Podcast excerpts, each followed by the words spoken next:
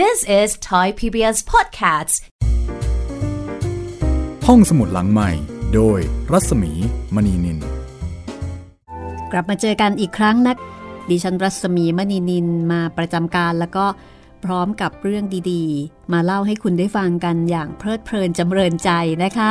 วันนี้เป็นเรื่องใหม่ค่ะหลังจากที่เมื่อวานได้ฟังตอนสุดท้ายของ Animal Farm บทประพันธ์ของจอร์จ ออร์เวลล์นักเขียนชาวอังกฤษที่เสียดสีการเมืองแบบเผด็จการไม่ชอบซ้ายแต่ก็ไม่ปลื้มขวาไม่ว่าจะเป็นระบอบไหนถ้าคนไม่ดีมีปัญหาทั้งนั้นใครที่สนใจก็สามารถที่จะไปฟังย้อนหลัง Animal Farm ตั้งแต่ต้นจนจบได้นะคะสำหรับวรรณกรรมอมตะของโลกชิ้นนี้แล้ววันนี้จะเป็นเรื่องอะไรคุณผู้ฟังหลายท่านคงจะสงสัยมาแล้วค่ะวันนี้เรื่องใหม่ของห้องสมุดหลังใหม่เอาใจคนที่ชอบฟังเรื่องผีๆกันบ้างหลังจากที่มีเรียกร้องกันมามากพอสมควรทีเดียวเรื่องผีๆนี่รู้สึกว่าจะมีคนชอบฟังอยู่ไม่น้อยนะคะและที่ผ่านมาก็จะเป็นผีต่างชาติซะเป็นส่วนใหญ่ผีญี่ปุ่นผีเกาหลีอะไรเทือกๆนั้นวันนี้ค่ะเพื่อความสะใจผีไหนก็คงไม่สะใจเหมือนผีไทยของเราซึ่งเรามีความคุ้นเคยเป็นอย่างดีที่สุดใช่ไหมคะคุ้นเคยในที่นี้คงไม่ได้หมายถึงว่าการเคยเจอผีด้วยตัวเองแต่น่าจะหมายถึงว่าเรามีประสบการณ์เรื่องผีแบบไทยๆรู้จักธรรมชาติผีแบบไทยๆในเมื่อมนุษย์แต่ละประเทศแต่ละเชื้อชาติมีความแตกต่างกันผีของแต่ละเชื้อชาติก็มีความแตกต่างกันเหมือนกันนะคะสำหรับเรื่องล่าสุดที่จะเล่าให้คุณได้ฟังในรายการห้องสมุดหลังใหม่ก็คือโรงแรมผีผลงานการประพันธ์ของอ.อัฏฐจินดาค่ะ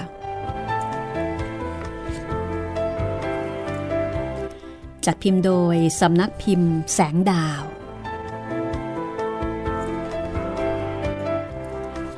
ฉบับที่ดิฉันมีอยู่นะคะจัดพิมพ์เมื่อปี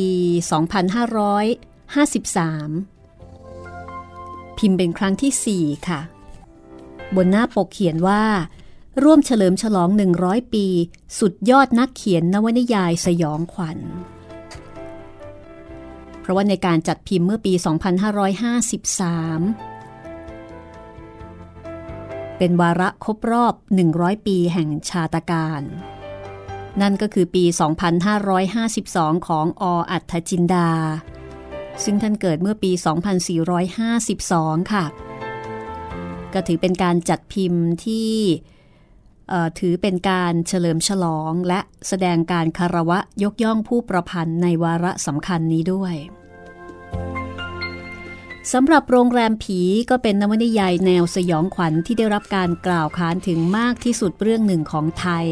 ได้รับการตีพิมพ์ซ้ำมาแล้วหลายครั้งนะคะแล้วก็ถูกนำไปสร้างเป็นละครโทรทัศน์และภาพยนตร์มาแล้วหลายครั้งเช่นกัน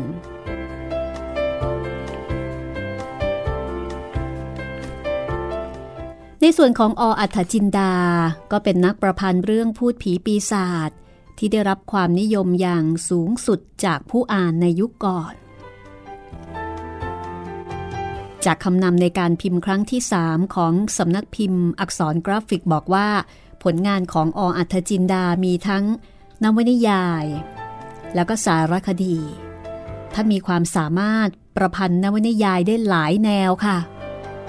ทั้งแนวสยองขวัญแนววิทยาศาสตร์แนวชีวิตและก็แนวบู๊แต่ที่ฮอตฮิตมากที่สุดก็คือแนวสยองขวัญและเรื่องที่มีชื่อเสียงโด่งดังที่สุดของท่านก็คือโรงแรมผีเมื่อตีพิมพ์ครั้งแรกในนิตยสารพดุงศิลป์นวนิยายเรื่องนี้ได้รับความนิยมจากผู้อ่านเป็นจำนวนมากจนต้องตอบสนองความต้องการของนักอ่านที่มีอยู่อย่างท่วมท้นโดยการนำมาตีพิมพ์รวมเล่มถึง2 ครั้งด้วยกัน เคยมีสหายใกล้ชิดของอ.อัฐจินดาเล่าถึงความสามารถในการเขียนเรื่องผีที่ให้ภาพชัดเจนจนเป็นที่ติดอกติดใจของบรรดาคนชอบอ่านเรื่องผีว่าเป็นเพราะอ.อัฐจินดามีภูมิหลังจากการคลุกคลีตีโมงกับเด็กวัดอินทรวิหารและวัดตรีทศเทพซึ่งสมัยก่อนนั้นค่อนข้างจะขึ้นชื่อในเรื่องผีมากกว่าวัดอื่นแล้วก็บทประพันธ์ของอ.อัฐจินดาทุกเรื่องตัวละครจะถูกกำหนดบทบาทในทำนองว่าพระไม่เข้าข้างคนผิดกรณียกิจที่มนุษย์ทำไว้ดีแล้วย่อมเกิดผลก็คือนอกจากจะให้ความบันเทิงยังชี้ให้เห็นเรื่องของบาปบุญคุณโทษสอดแทรกไปด้วย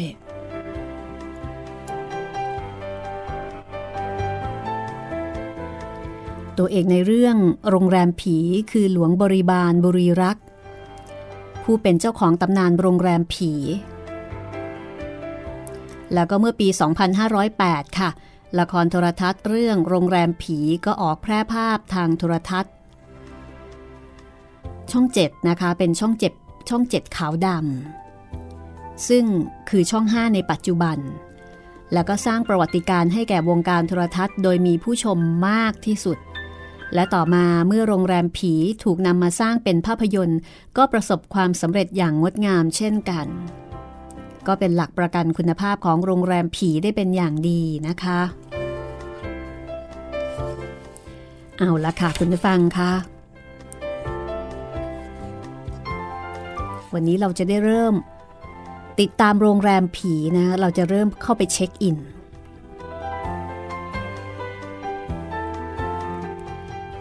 ไปเช็คอินกับอ.อัฐจินดาในเรื่องโรงแรมผี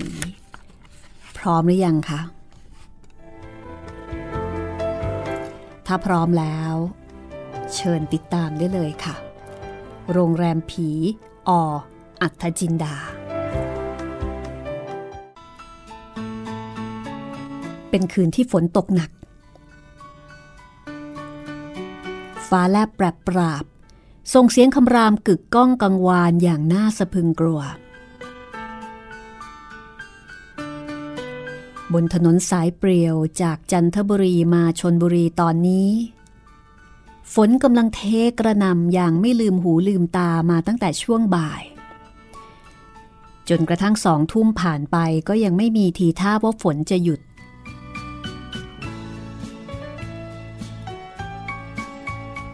เฉิดโฉมขับรถเก๋งสีขาวของเธอมาด้วยความเร็วสูงคล้ายกับว่าต้องการที่จะไปให้ถึงที่ใดที่หนึ่งโดยเร็วโดยที่ไม่ได้สนใจกับสภาพที่เลวร้ายและก็น่ากลัวของดินฟ้าอากาศถนนสายนี้เปรี่ยวมากตั้งแต่ออกจากพัทยามาไม่มีผู้คนเดินตามท้องถนนเลยไม่มีรถสวนผ่านมาเลย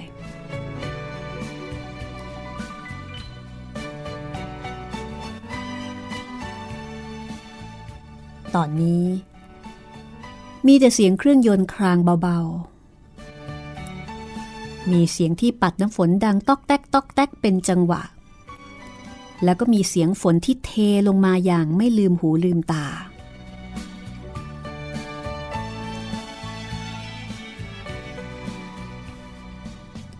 เฉิดโฉมพยายามสอดสายสายตาเพื่อจะให้พบอะไรสักอย่างหนึ่งเธอรู้ดีว่าฝนตกหนักแบบนี้การที่จะเดินทางไปให้ถึงกรุงเทพภายใน22 นาฬิกาไม่น่าจะทำได้ควรจะหาที่พักสักแห่งหนึ่งปัญหามีอยู่ว่าที่ไหนและกับใครแต่ปัญหาเหล่านี้ก็ผ่านไปเมื่อแสงไฟหน้ารถฉายว่าไปที่ป้ายสีขาวตัวอักษรสีดำที่ปากทางแยกแห่งหนึ่งป้ายนั้นเขียนเอาไว้ว่าโรงแรมบางละมุงเธอหักพวงมาลัยเลี้ยวรถเข้ามาในทางแยกนั้นอย่างรวดเร็วครู่เดียวก็เข้ามาหยุดนิ่งอยู่ที่ประตูโรงแรม มีเด็กคนหนึ่งถือร่มกระดาษวิ่งมารับที่ประตูรถด้วยใบหน้ายิ้มแย้มแจ่มใสเชอโฉมก้าวออกมาจากประตูรถแล้วก็มายืนอยู่ใต้ร่มกระดาษซึ่งก็สามารถจะกันน้ำฝนได้ประมาณหนึ่งช่วยเอากระเป๋าท้ายรถลงไปให้ด้วยนะไม่ได้ใส่กุญแจหรอกจ้ะเด็กรับใช้บอกว่าไม่เป็นไรหรอกครับเชิญเข้าไปข้างในก่อนเถอะครับเดี๋ยวผมจัดการให้เอง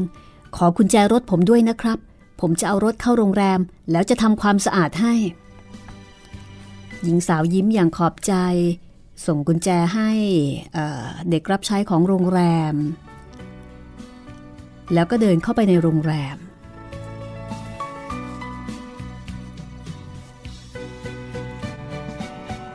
เมื่อเดินเข้าไปในโรงแรมก็เจอกับคนที่แนะนำตัวเองว่าเป็นผู้จัดการโรงแรมสวัสดีครับเชิญได้เลยครับผมชื่อปันเป็นผู้จัดการที่นี่ขอโทษผมจะช่วยอะไรคุณได้บ้างผู้จัดการโรงแรมเป็นคนมีอายุราว50เศษผิวคล้ำร่างสูงใหญ่แววตาและรอยยิ้มบ่งบอกอย่างชัดเจนว่าน่าจะเป็นคนใจดีขอบคุณค่ะดิฉันต้องการพักที่นี่สักคืนแต่ถ้าฝนหายภายใน4 ทุ่มดิฉันก็จะรบกวนเฉพาะอาหารอ๋อได้ครับไม่เป็นไรอาหารที่นี่มีพร้อมเสมอเชิญตามสบายนะครับแหมคืนนี้ฝนตกยังกับฟ้ารั่วผมว่า2 ยามก็เห็นจะยังไม่หายดื่มแก้หนาวนิดหน่อยไหมครับที่นี่มีบารันดีดีๆหรือว่าจะเป็นซินซานโนผสมยินนิดหน่อยก็ไม่เลวนะครับบารันดีกับน้ำเย็นก็ได้ค่ะดิฉันไม่คิดเลยว่าจะได้มาพบโรงแรมดีๆที่โออาทันสมัยแถวๆบางละมุงนี่ไม่ใช่ยอนะคะทันสมัยจริงๆแต่ว่าดิฉันก็ผ่านทางนี้บ่อยๆทำไมถึงไม่ทราบว่าที่นี่มีโรงแรมชั้นดีแบบนี้ด้วยผู้จัดการหันไปสั่งให้เด็กเอาบารันดีกับน้ำเย็นมาเสิร์ฟให้กับเชอโฉมแล้วก็เดินมานั่งลงบนเก้าอี้อีกตัวหนึ่งตรงข้ามกับแขกความจริงโรงแรมนี้เป็นตึกเก่าๆที่สร้างในสมัยเมื่อหลาย10 ปีมาแล้วครับเป็นมรดกที่ตกทอดมาถึงภรรยาของผมเมื่อภรรยาของผมถึงแก่กรรมผมก็พยายามดัดแปลงให้เป็นโรงแรมเพื่อจะให้เป็นคล้ายกับว่าเป็นอุตสาหกรรมในครอบครัวผมก็ไม่ได้โฆษณาอะไรใครทราบก็มาพักกันเองผมเป็นผู้จัดการเปลื้องน้องของผมเป็นรองผู้จัดการปริญญาลูกชายเป็นสมุบัญชีแล้วก็ลูกสาวผมปัทมาเป็นแคชเชียร์ส่วนคนงานต่างๆเช่นเด็กรับใช้คนครัวคนทำความสะอาดก็ล้วนแล้วแต่เป็นคนที่อยู่ในบ้านเก่าแก่มาทั้งนั้นไม่ได้จ้างคนนอกเลยสะอาดแล้วก็สบายดีเหลือเกินนะคะประหยัดด้วยกิจการทุกอย่างก็ไว้ใจได้เพราะเป็นคนของเราทั้งนั้นดิฉันชอบเหลือเกินค่ะมีคนมาพักมากไหมคะก็มีเรื่อยๆครับแต่จะให้แน่นเหมือนที่บางแสนหรือว่าหัวหินก็คงจะไม่ได้วันนี้ก็มีหนุ่มสาว 3-4 คู่ถ้าหากจะหาความสงบสบายคิดพักผ่อนกันจริงๆแล้วก็ผมว่าที่นี่ดีกว่าบางแสนอ๋อเมื่อกี้คุณต้องการอาหารเชิดโฉมพยักหน้าจิบบรันดีนิดนึงแล้วก็บอกว่าถ้าฝนหายเธอก็ต้องการแค่อาหารเท่านั้นแต่ดูท่าจะหายยากนะคะครับเห็นจะหายยากสักหน่อยจะรับประทานเดี๋ยวนี้เลยหรือเปล่าครับก็ดีเหมือนกันค่ะดิฉันออกจากจันทบุรีตั้งแต่ตอนบ่ายยังไม่มีอะไรตกถึงท้องเลยเพราะว่าตั้งใจจะไปให้ถึงกรุงเทพก่อน20 ทุ่มแต่ดูเหมือนว่าจะเป็นไปไม่ได้เสียแล้วล่ะค่ะไม่ทราบจะรับอาหารไทยหรือว่าฝรั่งดีครับอาหารจีนเราก็มีวันนี้มีกระพงสดๆซะด้วยถ้าหากจะให้ทำน้ำแดงก็ไม่ยากอะไรนักเชอโฉมหัวเราะเบาๆสีหน้าแสดงความพออกพอใจที่ได้มาพบกับโรงแรมซึ่งมีทุกสิ่งทุกอย่างที่ทันสมัยแล้วก็ดูสะดวกสบายอาหารไทยดีกว่าค่ะไม่ต้องมากนะคะสัก 2-3 อย่างก็พอ ได้ครับก็คงจะมีกุ้งชุบแป้งทอดแกงเผ็ดไก่แล้วก็ปลาหมึกเค็มอ๋อนั่นน้องชายผมมาพอดีผมจะให้เขานั่งเป็นเพื่อนระหว่างที่ผมไปจัดอาหารนะครับไม่ต้องวิตกหรอกครับนิสัยใจคอเขาดีมากเรียบร้อยไว้ใจได้เปรื่องมานี่หน่อยสิเมื่อในเปรื่องน้องชายของผู้จัดการมายืนอยู่ต่อหน้าเชิดโฉมหญิงสาวก็พบว่าน้องชายผู้จัดการคนนี้มีรูปร่างหน้าตาละไม้คล้ายคลึงกับพี่ชายมากคือหน้าตาคล้ายๆกันเพียงแต่ว่าดูเหมือนผิวจะขาวกว่าเล็กน้อยแล้วก็มีเพียงน้ำเสียงที่เขาพูดออกมา 2-3 คำเฉิดโฉมก็รู้ว่านายปั้นพูดความจริงธุระอะไรครับพี่ปั้นเรื่องนี่คุณเฉิดโฉมวัฒนาค่ะครับคุณเฉิดโฉมคือคุณเฉิดโฉมกำลังจะไปกรุงเทพแต่ฝนแบบนี้ไม่กล้าขับรถอยู่รับรองแทนพี่ประเดี๋ยวพี่จะไปจัดอาหารความจริงไม่ต้องก็ได้นะคะรบกวนเปล่าๆดิฉันนั่งคนเดียวก็ได้สวัสดีครับคุณเฉิดโฉมเป็นหน้าที่ของเราที่จะต้องรับรองแขกทุกคนอยู่แล้วแล้วก็บริการให้ได้รับความสะดวกสบายที่สุดในเรื่องกล่าวแล้วก็นั่งลงแทนที่พี่ชาย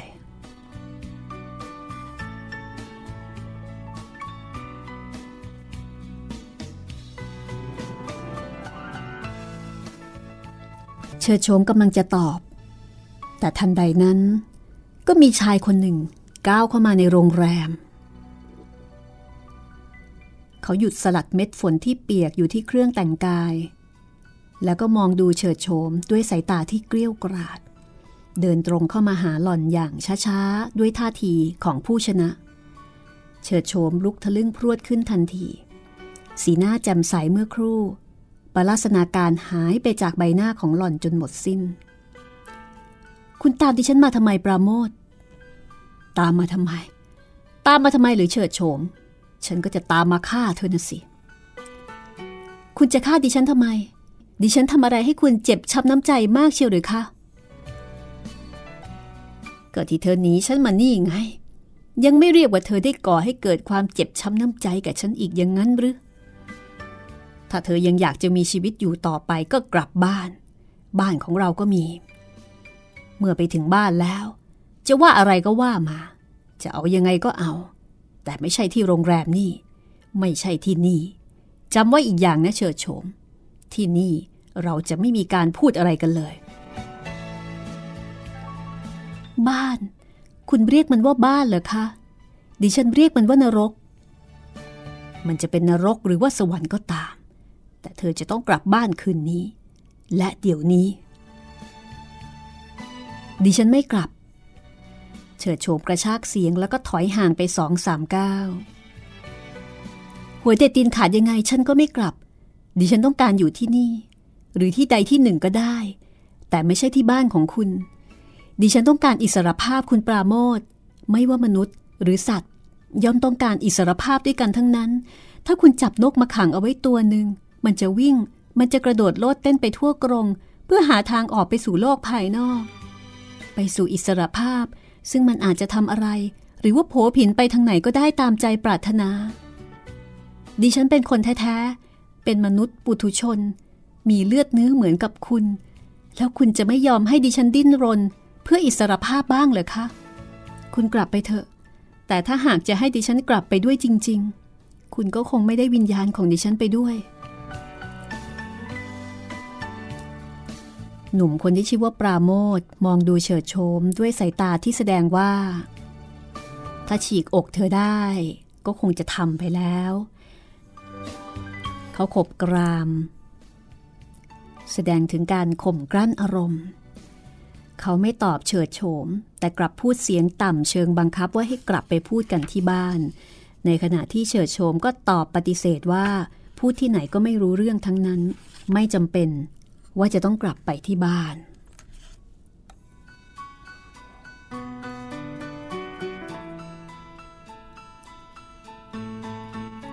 นายปั้น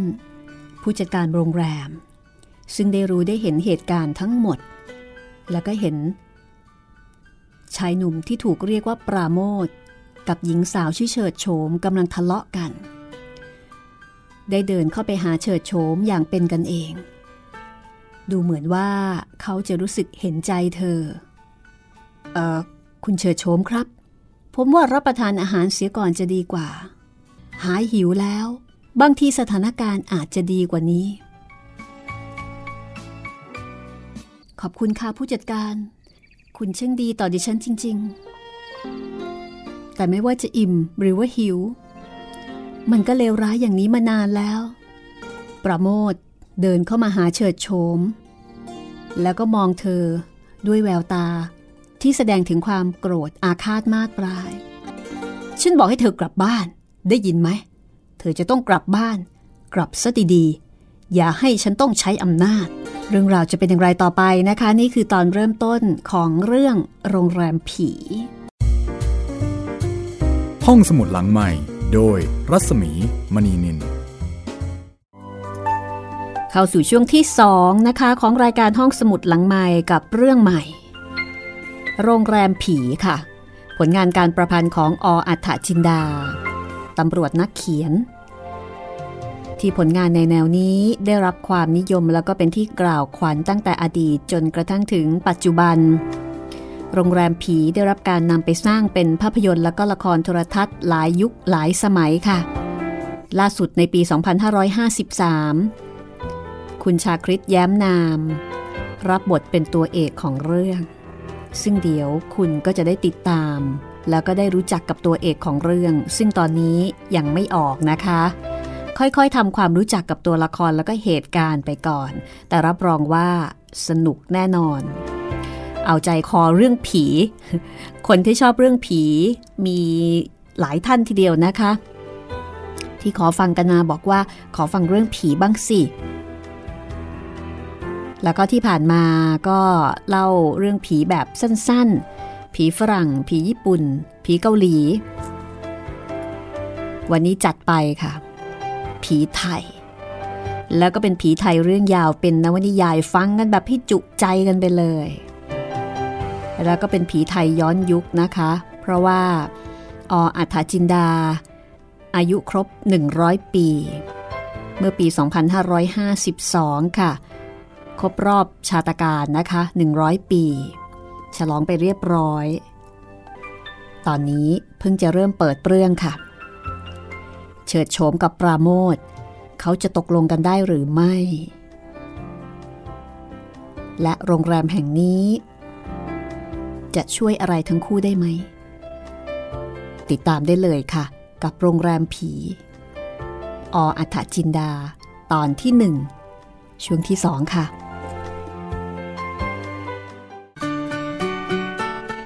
ประโมทพยายามที่จะบังคับให้เฉิดโฉมกลับบ้านเพื่อที่จะไปคุยแล้วก็ไปเจรจากันแต่ดูเหมือนว่าเฉิดโฉมจะไม่ค่อยแคร์เหมือนกับว่าเฉิดโฉมตอนนี้คือไม่สนใจในคำอ้อนวอนของปราโมทไม่ว่าปราโมทจะอ้อนวอนหรือว่าจะใช้อำนาจก็ตามอย่าให้ต้องใช้อำนาจอย่างนั้นเหรอจริงๆคุณก็ใช้มันมานานแล้วและเดี๋ยวนี้คุณก็กำลังใช้มันอยู่คุณเป็นผัวคุณมีอำนาจจะทำอะไรก็ได้ตามความพอใจและคุณก็อ้างสิทธิ์ของความเป็นผัวขอให้คุณได้รู้เอาไว้ว่าตั้งแต่บัดนี้เป็นต้นไปคุณจะเอาอำนาจป่าเถื่อนนั่นมาใช้กับดิฉันไม่ได้อีกเป็นอันขาดดิฉันจะขออำนาจศาลให้เราอย่าขาดจากกันดิฉันจะได้พ้นจากการทรมานทรกรรมในขุมนรกที่คุณเหยียบย่ำดิฉันลงไปอย่างสัตว์เดรัจฉานนี่เสียทีเท่านี้ก็เห็นจะพอแล้วดิฉันจะรับประทานข้าวคนสมัยก่อนนี่แม้แต่จะทะเลาะกันเขาก็พูดจากันไพเราะนะฮะเชิดโฉมตัดบทปราโมทประเบิดเสียงหัวเราะออกมาดังก้องไปทั่วทั้งห้อง เขานั่งลงบนเก้าอี้ข้างๆเฉิดโฉมวันนี้เธอแข็งไม่ใช่เล่นทีเดียวเฉิดโฉมเอาอย่างนี้ดีกว่าเรามาดื่มกันคนละเป๊กบางทีเหล้าอาจจะทำให้เราเย็นลงกว่านี้ก็ได้แต่เฉิดโฉมไม่ยอมบอกให้ปราโมทดื่มคนเดียวก็ได้ขอวิสกี้สักครึ่งขวดโซดาเย็นๆอ่ะเดี๋ยวก่อนขอน้ำเย็นดีกว่าความจริงฉันก็ไม่รู้นะว่าเธออยู่ที่นี่ฉันตั้งใจจะเข้ามาหาอะไรกินแต่ก็พอดีได้พบเธอรู้ไหมเมื่อตอนที่ฉันเห็นเธอฉันดีใจมากแต่ฉันไม่ดีใจอ้าวทำไมล่ะมันเหมือนกับยมบาลจะเอาตัวฉันไปลงนรกนะสิปราโมทย์หัวเราะเบาๆแล้วก็หันไปผสมเหล้าแล้วก็กรอกเหล้าเข้าปาก 3-4 แก้วติดๆกันราวกับว่าไม่เคยดื่มมาก่อนเลยในชีวิตและเมื่อเหล้าเข้าปากผ่านไปประมาณ 5-6 แก้วน้ำเสียงและกิริยาท่าทางของเขาก็เริ่มเปลี่ยนแปลงไปตามฤทธิ์เดชของเหล้าที่ไม่เคยปราณีปราศัยใครหลังจากนั้นสักพักปราโมทย์ก็เมาแล้วก็คำรามออกมาด้วยเสียงอันน่ากลัวสบายจริงๆเฉิดโฉมฉันขอพูดอีกคำแล้วก็อย่าให้ฉันต้องพูดซ้ำอีกเธอจะต้องกลับบ้านแล้วก็กลับพร้อมฉันเดี๋ยวนี้คุณจะให้ดิฉันกลับไปทำไมคะคุณรักดิฉันเลี้ยงดูดิฉันเหมือนผัวเมียทั้งหลายหรอก็เปล่าเลยคุณเหยียบดิฉันเหมือนทาสเลี้ยงเหมือนสัตว์เลี้ยงคุณตบตีด่าทอดิฉันตามความพอใจโดยที่ดิฉันไม่มีทาง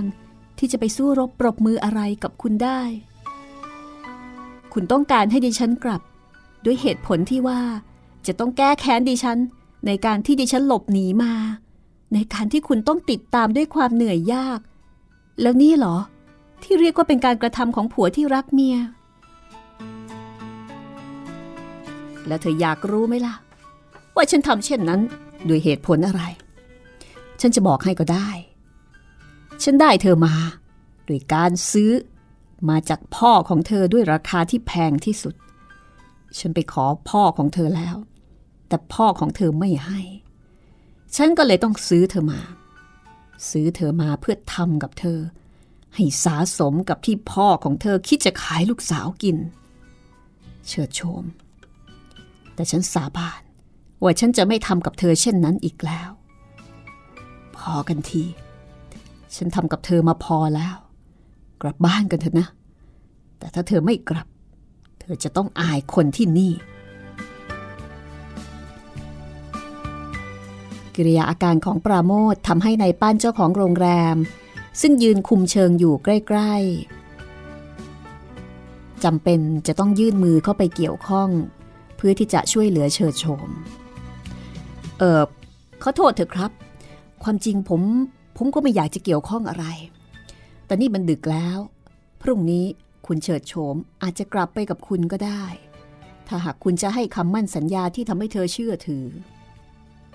ปราโมทย์หันมาตวาดในปั้นทันทีว่าผมไม่มีคำมั่นสัญญาอะไรสำหรับผู้หญิงอย่างเฉิดโฉมคุณเป็นผู้จัดการโรงแรมก็จัดการเรื่องโรงแรมของคุณไปอย่ามายุ่งเรื่องส่วนตัวของผมนายปั้นไม่ยอมลดละให้เหตุผลว่า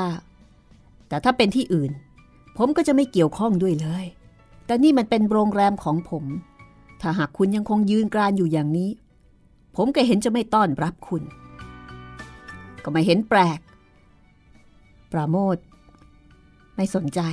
ควักเงินในกระเป๋าออกมาโยนลงบนโต๊ะนี่ค่ะเหล้าเชิญชมฉันขอถามเป็นคำสุดท้ายคุณไม่ต้องถามฉันไม่ไปแน่ปราโมทย์ก็จับมือเชิญชมกระชากเข้ามาจำไว้นะถ้าเธอไม่ไปกับฉันเธอจะไปกับใครอีกไม่ได้และเธอจะต้องตายฉันจะเอาชีวิตเธอฉันจะฆ่าเธอได้ยินไหมฉันจะฆ่าเธอแล้วปราโมทย์ก็เดินออกไปจากห้องด้วยท่าทางของคนที่มีความอาฆาตมาดร้ายอย่างรุนแรงเฉ ฉิดโฉมซุดตัวลงนั่งด้วยความอ่อนเพลียและเหี่ยใจคุณได้ยินไหมคะเขาจะฆ่าดิฉัน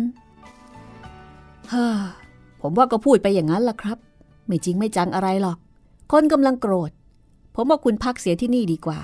คืนนี้ฝนไม่หายแน่เขาจะทำจริงๆค่ะคนคนนี้มีนิสัยดุร้ายแล้วก็เหี้ยมเกรียมมากดิฉันรู้จักเขาดีถ้าหากดิฉันเป็นอะไรไปก็ไม่มีใครนอกจากเขาเฉิดโฉมตัดสินใจพักที่นี่เพราะว่าน่าจะเป็นทางออกที่ดีที่สุดเด็กรับใช้โรงแรมที่ชื่อว่าเจ้าน้อยหิ้วกระเป๋า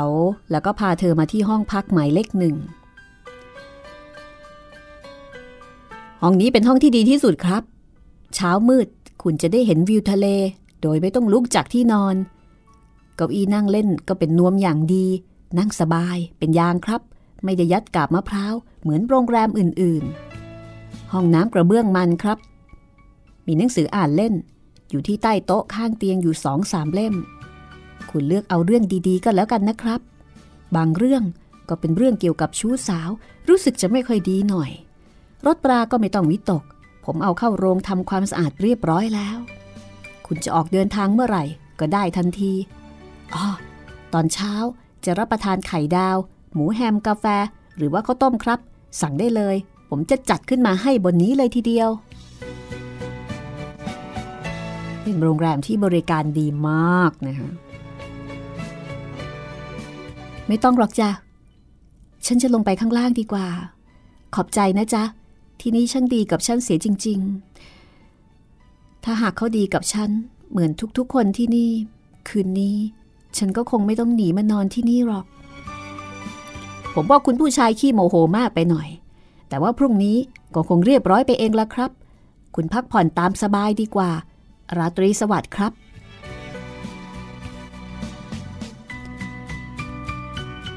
เด็กรับใช้ออกไปเฉิดโฉมล้มตัวลงนอนด้วยความอ่อนใจ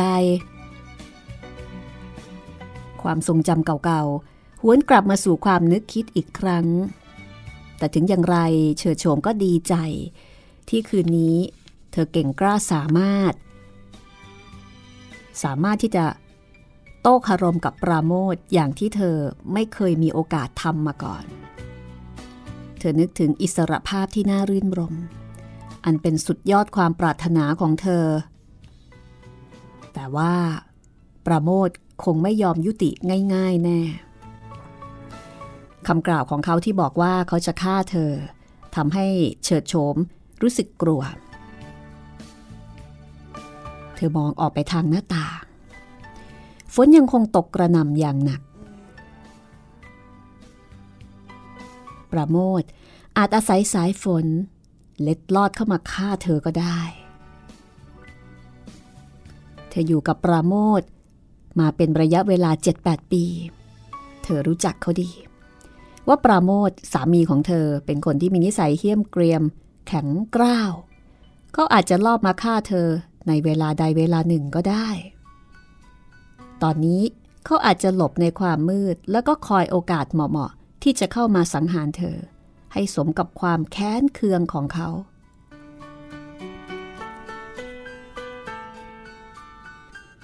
ชั่วโมงหนึ่งผ่านไป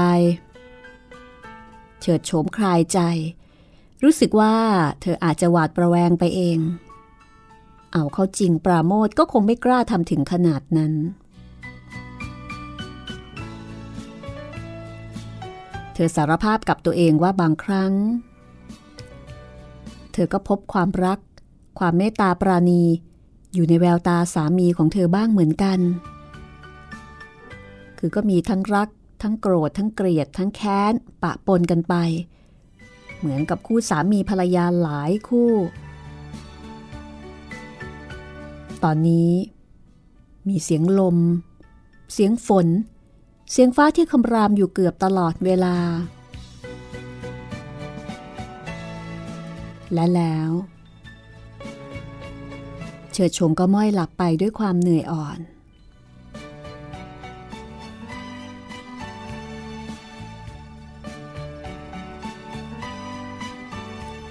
เชอโฉมสะดุ้งตื่นขึ้นอีกครั้งหนึ่งเมื่อเสียงฟ้าผ่ากึกก้องราวกับตึกทั้งหลังถล่มทลายลงในพริบตาและพร้อมกันนั้นไฟฟ้าในห้องก็ดับลงทันทีหญิงสาวหัวใจเต้นแรง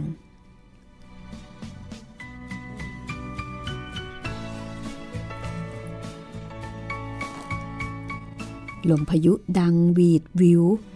ราวกับเสียงร้องแหบโหยของพูดผีปีศาจมือทั้งสองของเธอกดทับอยู่ที่หัวใจคล้ายกับจะพยายามกดทับความตื่นเต้นหวาดกลัวและทันใดนั้นเองเธอก็ต้องเบิกตากว้างหัวใจเต้นแรงขึ้นอีกที่ประตูห้องมีใครคนหนึ่งเปิดประตูเข้ามาช้าๆก้าวพ้นบานประตูเข้ามายืนดำทะมึนอยู่ในความมืดเธอตกใจแทบสิ้นสติมันอาจจะเป็นผีหรือไม่ก็ปราโมทย์สามีใจโหดซึ่งได้อาฆาตเธอเอาไว้ตั้งแต่ตอนหัวค่ำเฉิดโฉมตะโกนร้องขึ้นสุดเสียงช่วยด้วยเขาจะฆ่าฉันเขาจะฆ่าฉันช่วยด้วยช่วยด้วยค่ะคุณเฉิดโฉมผมเองปั้นผู้จัดการครับผมเห็นไฟดับก็เอาเทียนไขมาให้คุณปั้นดิฉันคิดว่าเขาจะมาฆ่าดิฉันซะแล้วดิฉันกลัวจริงๆค่ะนายปั้นเดินมาที่โต๊ะข้างเตียงเอาไม้ขีดไฟจุดเทียนให้สว่างขึ้นคุณไม่ต้องกลัวอะไรทั้งนั้นผมจะไม่ยอมให้ใครมาทำอะไรคุณเป็นอันขาดขอโทษนะครับที่ทำให้ตกใจความจริงผมจุดเทียนมาแต่ว่าถูกลมพัดดับไม่เป็นไรหรอกค่ะดิฉันทราบว่าคุณหวังดีต่อดิฉันทุกคนหวังดีต่อดิฉันทั้งนั้นยกเว้นเขาคนเดียวนายป้านบอกว่าฟิวขาดอีกประเดี๋ยวก็คงจะจัดการเรียบร้อยผู้จัดการโรงแรมมองดูใบหน้าของเฉิดโฉมด้วยความเวทนาคุณนอนต่อเถอะครับรับรองว่าคุณจะไม่มีอันตรายเป็นอันขาดผมจะยอมให้เขาทำอะไรร้ายแรงในโรงแรมของผมไม่ได้เอาละครับนอนให้สบายพรุ่งนี้เช้าอากาศน่าจะแจ่มใสแล้วคุณจะสดชื่นกว่านี้ราตรีสวัสดิ์ครับขอให้หลับสบายราตรีสวัสดิ์ค่ะผู้จัดการขอบคุณนะคะเฉิดโฉมตอบแล้วก็เดินตามในปั้นไปลงกรอนประตูเมื่อกลับมาที่เตียงเธอรู้สึกว่าใจคอค่อยรู้สึกสบายขึ้นและหญิงสาวก็หลับลงได้สนิทในช่วงเวลาอีกไม่กี่นาทีต่อมา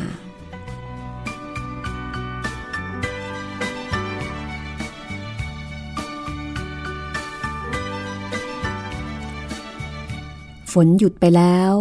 ตั้งแต่เมื่อตอนตีสี่นายปั้นตั้งใจจะนอนให้สบายเพราะว่าเมื่อคืนกว่าจะจัดการเรื่องไฟฟ้าให้เรียบร้อยก็ปาเข้าไปเกือบตีสาม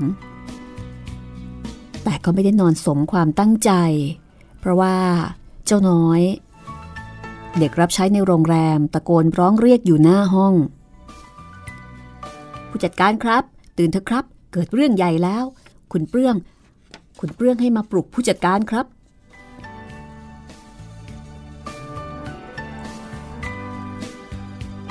ดูท่าทีเจ้าน้อยมีอาการร้อนรนนายป้าลุกจากที่นอนมาเปิดประตูห้องเจอเจ้าน้อยยืนหน้าตาตื่นอยู่ที่หน้าห้องอะไรกันวะไอ้น้อย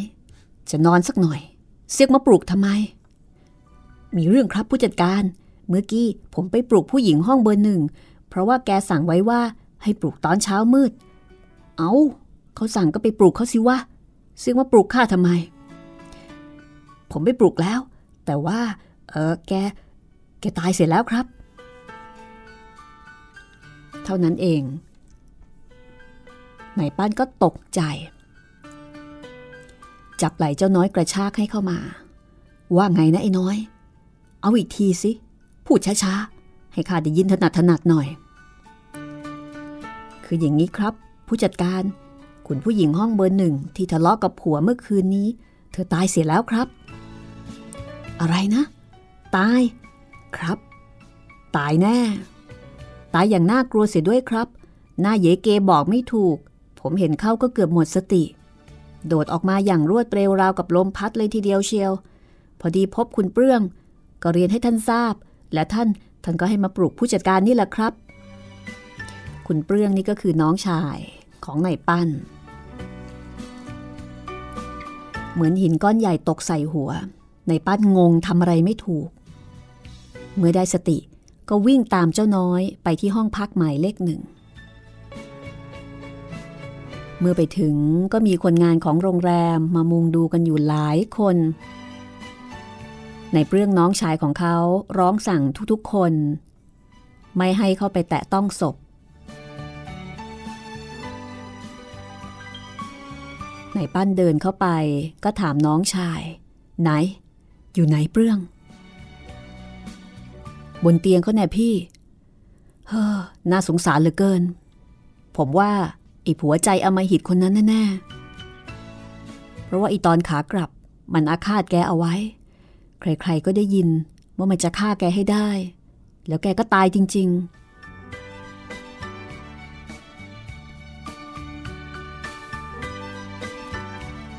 ในปั้นมองดูศพเฉิดโฉมด้วยแววตาที่เต็มไปด้วยความเวทนาสงสารและก็โศกเศร้าระคนกันแม่คนนี้นำความฉิบหายมาสู่เราซะแล้วเปลื้องเอ้ยทำไมล่ะพี่เอ้าก็มีคนถูกฆ่าตายในโรงแรมแบบนี้แล้วใครหน้าไหนจะกล้ามาเช่าอยู่ยิ่งตายลึกลับมีเงื่อนปมแบบนี้หนังสือพิมพ์ได้ประโคมข่าวเสด็จสะเดาไปเลยอย่างน้อยก็พาดหัว 6-7 วันกว่าเรื่องจะซาลงจากนั้นนายปั้นก็หันไปสั่งลูกชายที่ชื่อปริญญาให้ไปแจ้งตำรวจลูกชายที่ชื่อปริญญาไม่ออกความเห็นอะไรแม้แต่คำเดียวเขาเดินออกประตูไปอย่างรวดเร็วเปลื้องแกดูศพอย่างถี่ถ้วนแล้วหรือยังพี่ผมรู้ว่าแกตายเท่านั้นแต่ยังไม่รู้สาเหตุว่าตายเพราะอะไรกันแน่นายปั้นเดินเข้ามาใกล้ๆศพของเฉิดโฉมพิจารณาจนทั่วอีกครั้งหนึ่ง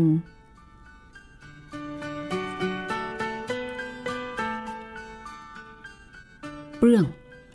แกดูให้ดีแล้วแกจะเห็นว่าคุณเฉิดโฉมจะต้องเห็นสิ่งใดสิ่งหนึ่งที่น่าเกลียดน่ากลัวชนิดที่ในชีวิตเธอไม่เคยเห็นมาก่อนจนกระทั่งช็อกตายเหรอพี่ผมก็นึกประหลาดใจอยู่เหมือนกันเพราะว่าไม่เห็นมีบาดแผลตามร่างกายแม้แต่รอยแมวข่วนเขาเห็นจะตกใจจนช็อกตายจริงอย่างที่พี่ว่าดูสิพี่หน้าตาแกบูดเบี้ยวตาเบิกกว้างลืมโพรงจนเกือบจะถลนออกมานอกกระบอกตามันคล้ายกับว่าแกได้จ้องดูอะไรสักอย่างหนึ่งที่มันแสนจะน่าเกลียดน่ากลัวอย่างนั้นล่ะและแกดูปากสิเปลื้องคล้ายกับว่าแกกำลังจะอ้าปากร้องออกมาด้วยความตกใจแต่ก็ร้องไม่ออกเพราะขาดใจตายซะก่อนมือไม้หงิกเกร็งเหมือนกับว่าแกกำลังจะกระเถิบถอยหนีมันไปทางหัวเตียงจนติดพนักแล้วก็ขาดใจตายอยู่ตรงนั้นปัญหามันมีอยู่ว่าไอ้ภาพที่แกเห็นจนหัวใจหยุดเต้นนั่นน่ะมันเป็นภาพอะไรปัญหาการตายของเฉิดโฉมเป็นเรื่องใหญ่ที่จะต้องแก้ไขให้ขาวกระจ่างขึ้นได้ค่อนข้างยากกรณีเช่นนี้เมื่อเกิดขึ้นกับโรงแรมใดก็หมายถึงการตัดรายได้ลงไปอย่างยับเยินโรงแรมบางละมุงของเขาอาจจะถูกอุปโลกในชื่อใหม่เช่นโรงแรมมรณะโรงแรมนรกหรืออาจจะเป็นโรงแรมผีซึ่งไม่เป็นผลดีแก่ผู้เป็นเจ้าของเลยแต่มันก็คงจะต้องเป็นไปอย่างนั้นนอกจากจะหาเหตุผลมาบรรเทาเหตุการณ์ให้ลดลงไปในขั้นเป็นกรณีธรรมดาคือมนุษย์ทุกคนต้องเกิดมาแล้วก็ต้องตาย แต่ใครล่ะที่จะให้ความกระจ่างเช่นนั้นมันลบล้างความมืดมิดที่กำลังเข้ามาปกคลุมโรงแรมนี้ให้เสื่อมลงต่อไปในอนาคตเรื่องราวจะเป็นอย่างไรต่อไปจะสามารถหาข้อเท็จจริงได้หรือไม่ว่าตกลงเฉิดโฉมตายเพราะอะไรเห็นอะไร This is Thai PBS Podcasts ห้องสมุดหลังใหม่โดยรัศมีมณีนิน